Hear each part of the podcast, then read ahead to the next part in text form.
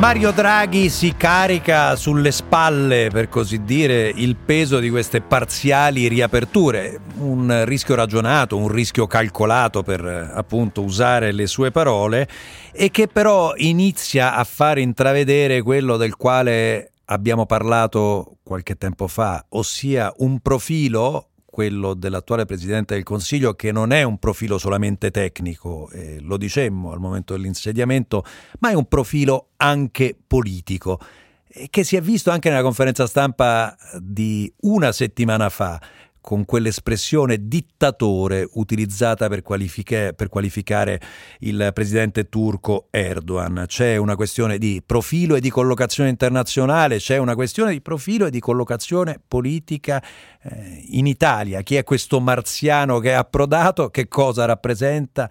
Eh, ne parleremo tra poco con Alessandra Ghisleri e con Marta Dassù e soprattutto con voi all'800 24 0024 a due mesi dalla fiducia ottenuta in Parlamento da questo esecutivo. Le vostre opinioni sono benvenute, come sapete appunto 800 24 0024 oppure sui nostri canali social Facebook e Instagram. Questa è la terza parte di 24 mattino, lunedì 19 aprile, sono le 8 e 21 minuti, al microfono sempre Simone Spezia e sempre con il nostro Paolo Mieli. Caro Paolo, eccoci, buongiorno. Eccomi, altro che eh, dittatore Erdogan, accusò eh, Mario Draghi, ma c'è una cosa più piccola, minore, che è passata sui giornali, l'abbiamo presa nota anche noi, eh, sulla quale Mario Draghi non c'entra niente, insomma, apparentemente. Ti ricordi il 31 marzo quando fu arrestato quel capitano di fregata Walter Biot accusato di essere una spia dei russi? Mm, noi, insomma, ridemmo un po' sulla pochezza di quella notizia, sorridemmo, ecco. Però mi colpì nei giorni successivi che non c'erano state ritorsioni come abitualmente ci sono da Mosca per eh, questo caso, almeno non clamorose, non evidenti, non finite sui giornali. E oggi capisco perché, perché ho visto rimbalzare questo nome di Walter Biot sui giornali inglesi. Stamattina il Guardian dà ampio risalto al fatto che stata, eh, sono stati espulsi 18 diplomatici da Praga 18 diplomatici russi perché mm, eh, hanno trovato prove che anche in altri paesi, anche in Inghilterra, sono uh, giudicate prove convincenti per degli attentati che si erano stati fatti nella Repubblica Ceca fra il 2014, il 2014 è l'anno di svolta perché è l'anno in cui il 24 febbraio l'esercito di Putin entrò in Crimea, quindi è l'anno di svolta per tutta la storia di Putin e dell'Occidente. Bene, eh, sono state provate prove, siccome l'Inghilterra è un paese, pare che alcuni di questi agenti fossero quelli implicati nell'avvelenamento dell'ex 007 Skripal e siccome questo ex 007 russo eh, è stato avvelenato in Inghilterra, beh, insomma l'Inghilterra è più attenta di noi a queste faccende e rilancia, lo rilanciano un po' tutti i giornali europei, c'è sì. qualche traccia di questa notizia anche sui giornali italiani, ma mh, tenetela d'occhio perché, eh, perché, si inquadra in un contesto più vasto e questo riguarda Biden direttamente che i parenti di Navalny, che è detenuto in Russia, hanno eh, ed è, sta facendo lo sciopero della fame, dicono che è in punto di morte. Ieri eh, Putin sia stato sprezzante con questa, nei confronti di questa notizia, dice che Navalny è uno, uno che gli, fare, gli, piace fare delle sceneggiate, che un, non è affatto in punto di morte, però, uh, però c'è una, un,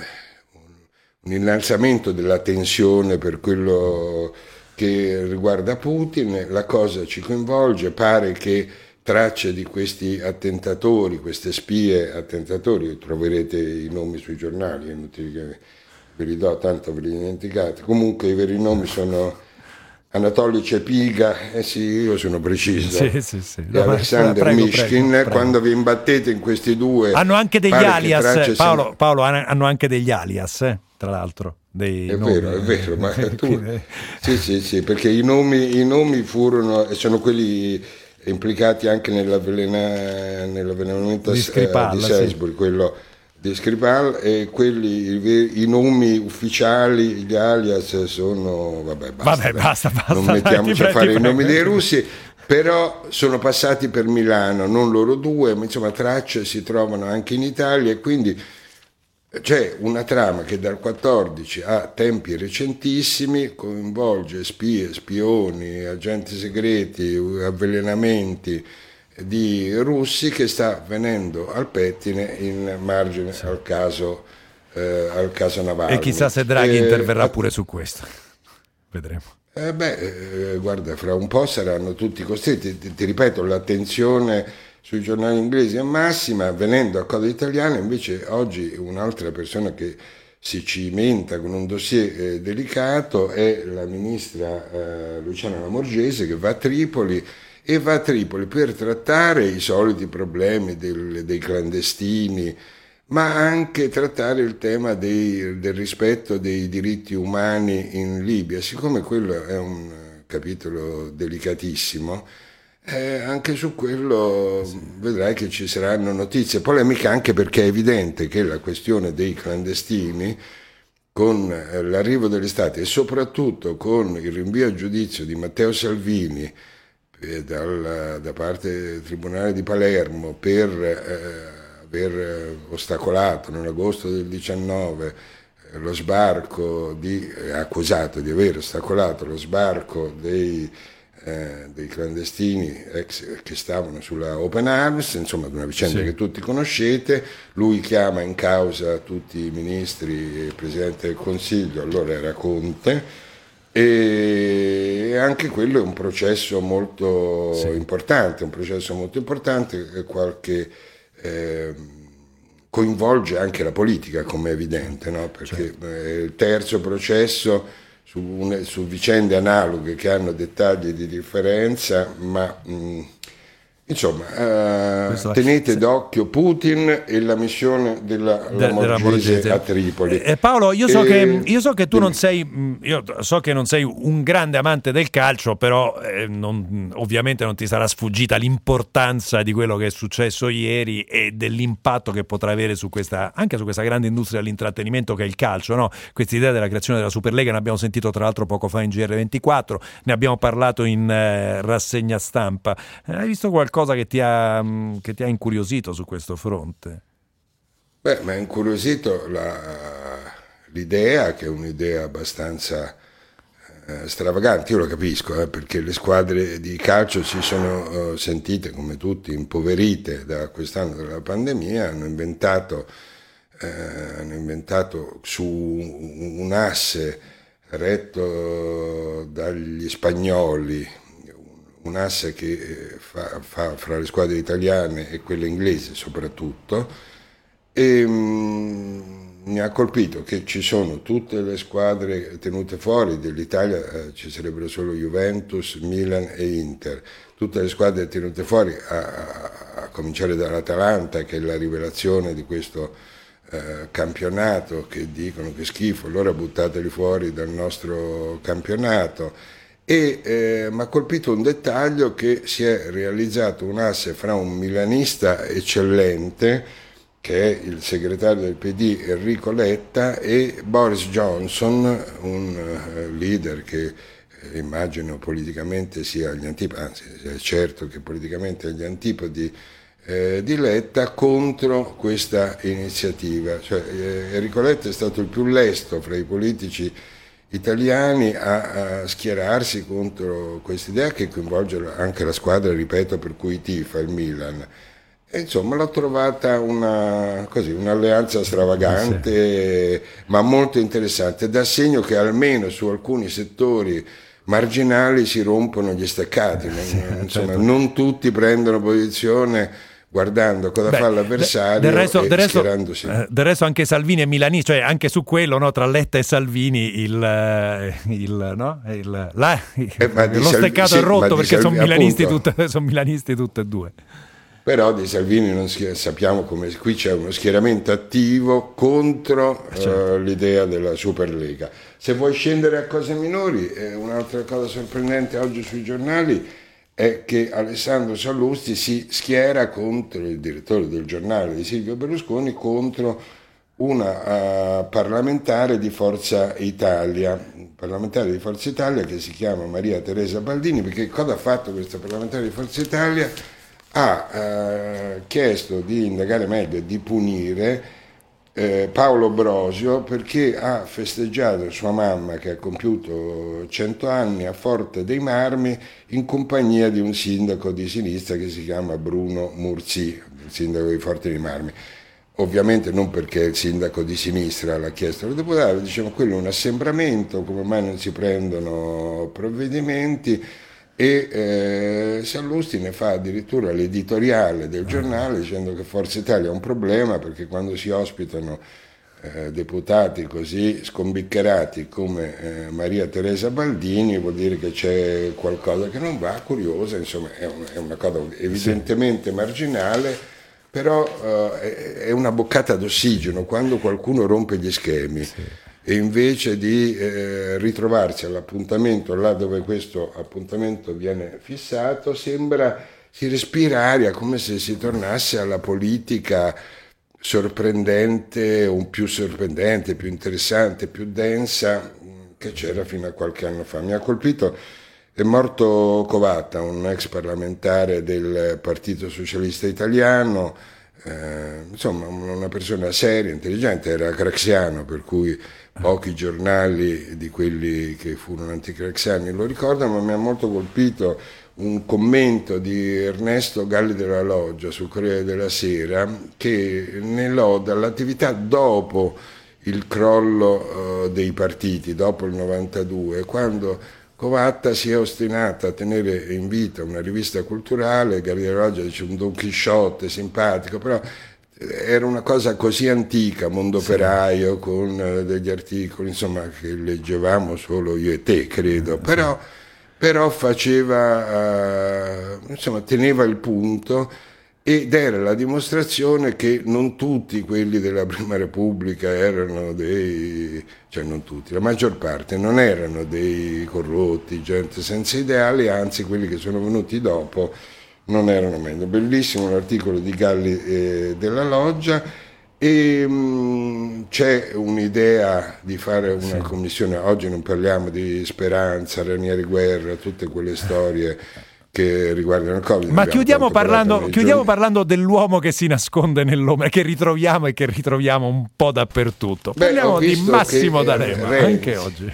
No, beh, è in una citazione di Renzi che fa un'intervista deve spiegare pubblica, deve spiegare perché lui vuole una commissione parlamentare, dice L'abbiamo chiesto ufficialmente in aula per primi un anno fa e dopo quello che è successo siamo ancora più convinti. Quando vedi 100 milioni di euro buttati via nei banchi a rotelle, esigi chiarezza, non contro speranza, ma per la verità. A cominciare dalle mascherine, dai reports OMS, sono le cose di Ranieri Guerra di cui sì. parlavamo prima, dai ventilatori comprati a caro prezzo in Cina ma non funzionanti, nonostante le garanzie dell'onorevole D'Alema. Oh, eccolo si vede che, siccome D'Alema, ti ricordi, gli aveva ah, detto certo, certo. quando certo. c'era la crisi del governo Conte, dice, ma com'è possibile che il più amato dagli italiani, Conte, venga uh, messo in discussione da quello che ha eh, nei sondaggi risulta ultimo in ordine di preferenze, quella battuta restò agli atti di quella crisi, beh, Renzi oggi lo ricambia sì. con questa citazione per quello che riguarda certo. il suo intervento non è, non sui ventilatori. Una commissione d'inchiesa per appurare le responsabilità di D'Alema alla fine vorrebbe forse Renzi, eh, mi, sembra, mi, sembra, di capire. Ma forse, forse. Ma forse anche se è solo un rigo, eh, è solo un rigo. Solo un rigo. Caro Paolo, ci sentiamo domani mattina, grazie, ciao. Ciao, grazie, ciao. ciao.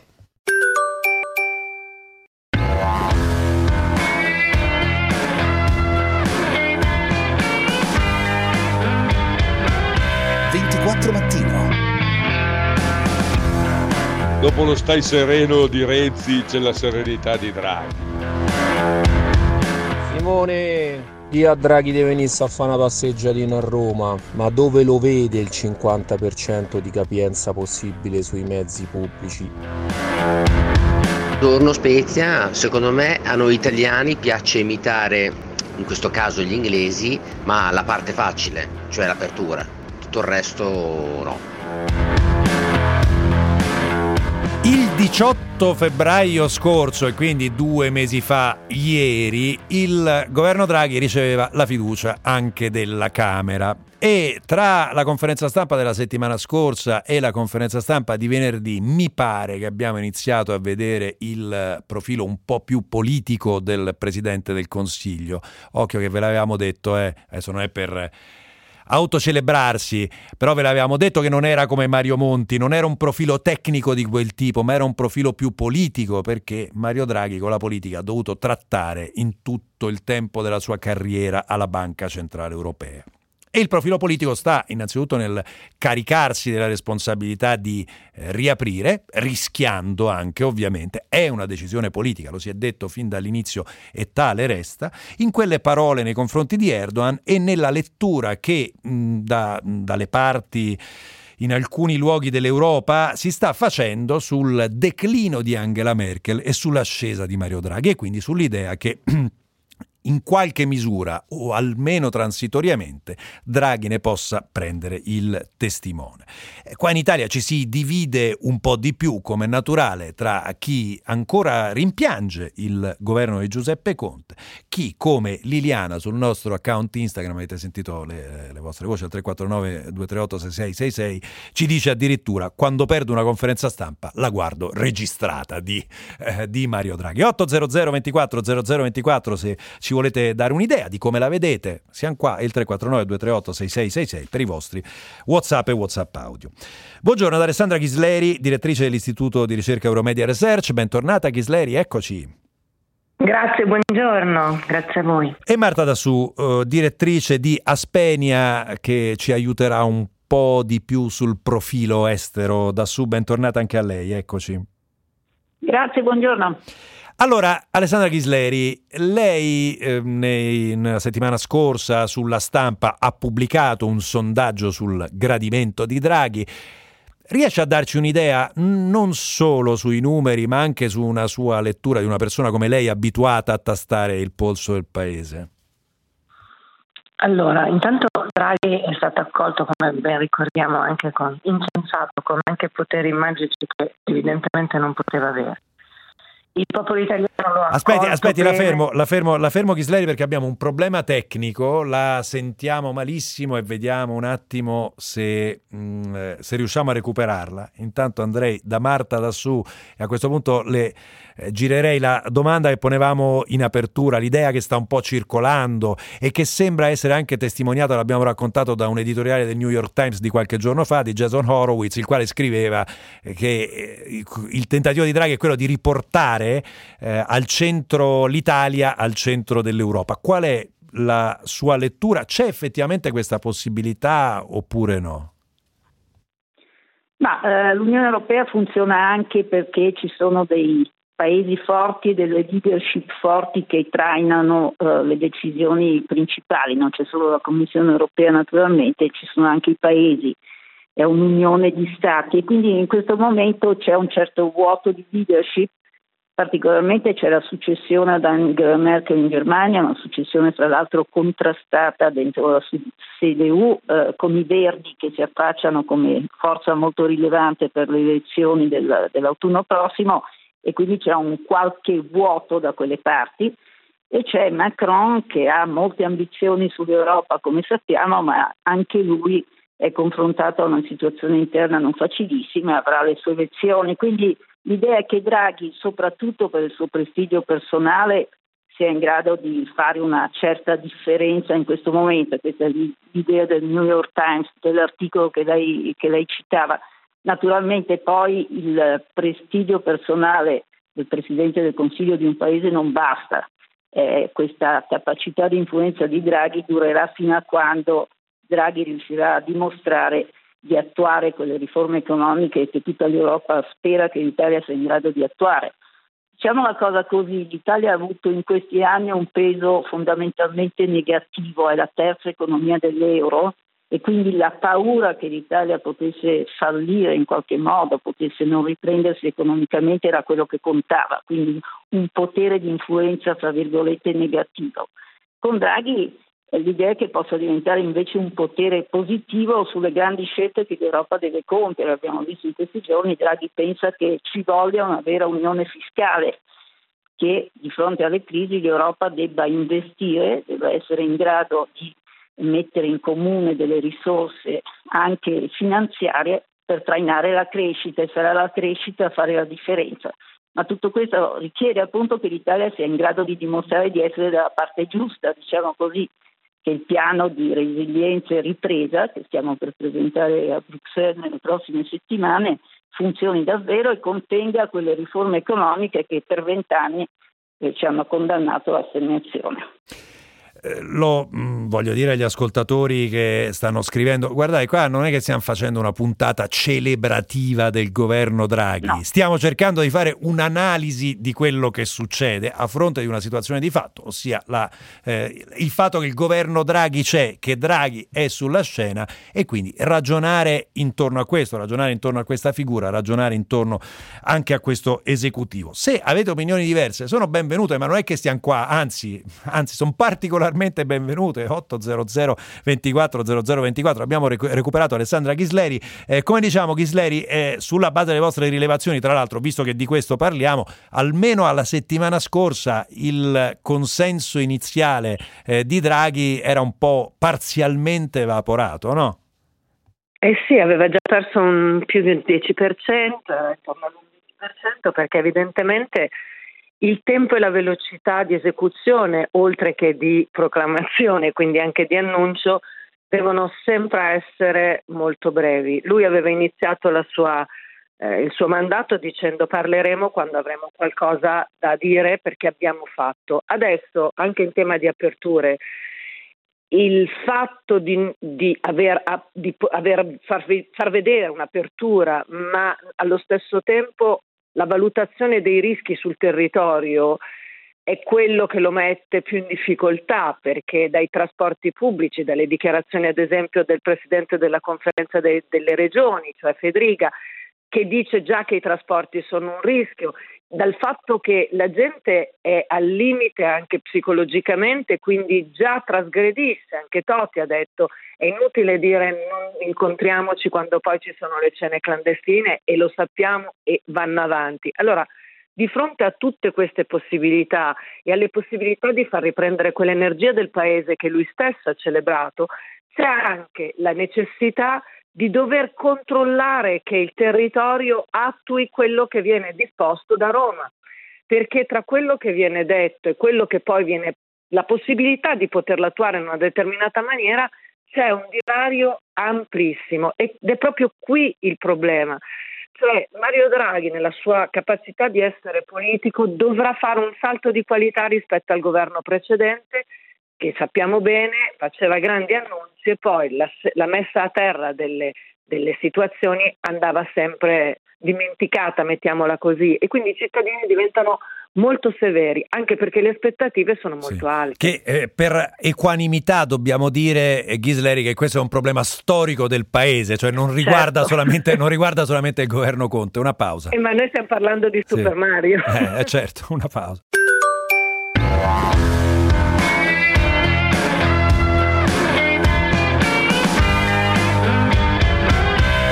24 mattino. La torta la si fa con gli ingredienti che, ci, che abbiamo nel frigorifero e San Mario Draghi ha trovato delle uova quasi tutte marce e quindi la torta non potrà venire bene malgrado sia un grande cuoco.